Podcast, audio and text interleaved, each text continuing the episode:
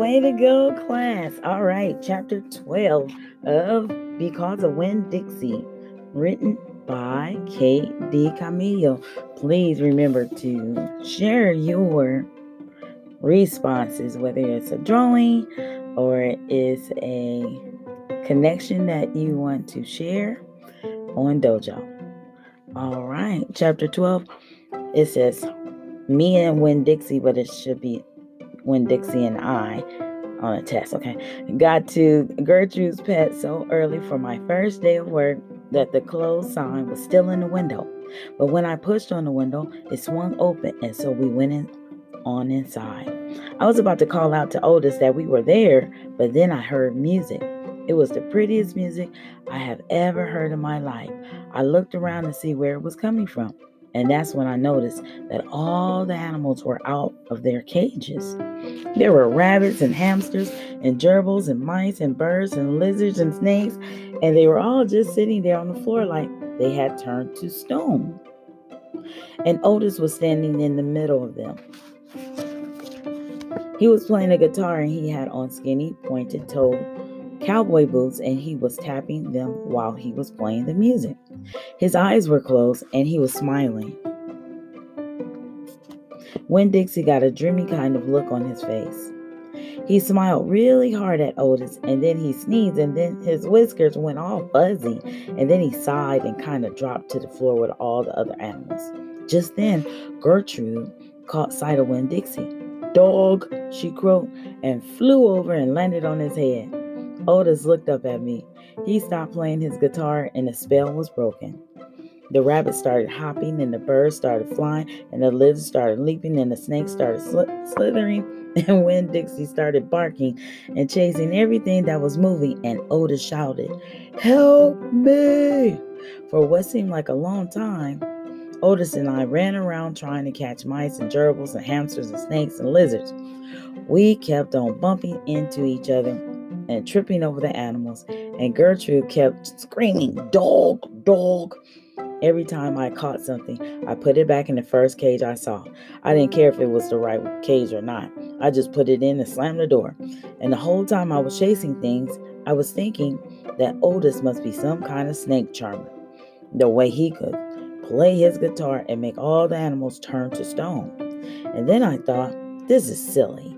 I shouted over when Dix Dixie barking and Gertrude yelling. I said, Play some more music, Otis. Hmm, what do you think is going to happen?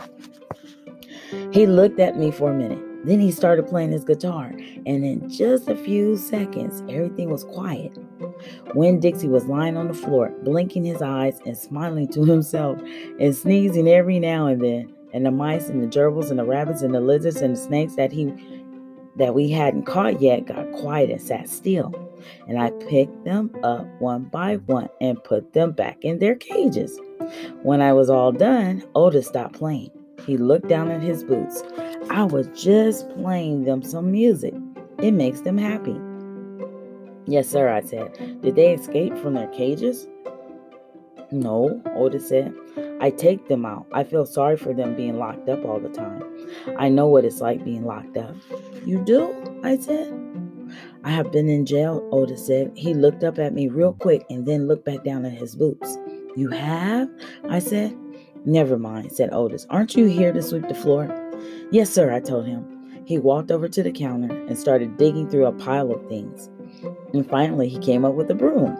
Here, he said, you should start sweeping. Only he must have gotten confused. He was holding out his guitar to me instead of the broom. With your guitar? I asked. He blushed and handed me the broom, and I started to work. I am a good sweeper. I swept the whole store and then dusted some of the shelves. The whole time I worked, Winn-Dixie followed me, and Gertrude followed him, flying behind him and sitting on his head and his back and croaking real quiet to herself, dog, dog. When I was done, Otis thanked me. I left Gertrude's pets thinking about how the preacher probably wouldn't like it very much that I was working for a criminal. Sweetie Pie Thomas was waiting for me right out front. I seen that, she said. She stood there and sucked on her knuckle and stared at me. Seen what? I said. I seen all them animals out of their cages and keeping real still. Is that man magic? She asked. Kinda. I told her. She hugged Winn Dixie around the neck, just like this grocery store dog, right? Right, I said. I started walking, and Sweetie Pie took her knuckle out of her mouth and put her hand in mine. Are you coming to my birthday party? she asked. I surely am, I told her. The theme is pink, she said. I know it, I told her. I gotta go, she said all of a sudden. I gotta go home and tell my mama about what I seen. I live right down there in that yellow house. That's my mama on the porch. You see her? She's waving at you. I waved at the woman on the porch and she waved back and I watched Sweetie Pie run off to tell her mama about Otis being a magic man. It made me think about my mama and how I wanted to tell her the story about Otis charming all the animals. I was collecting storage for her.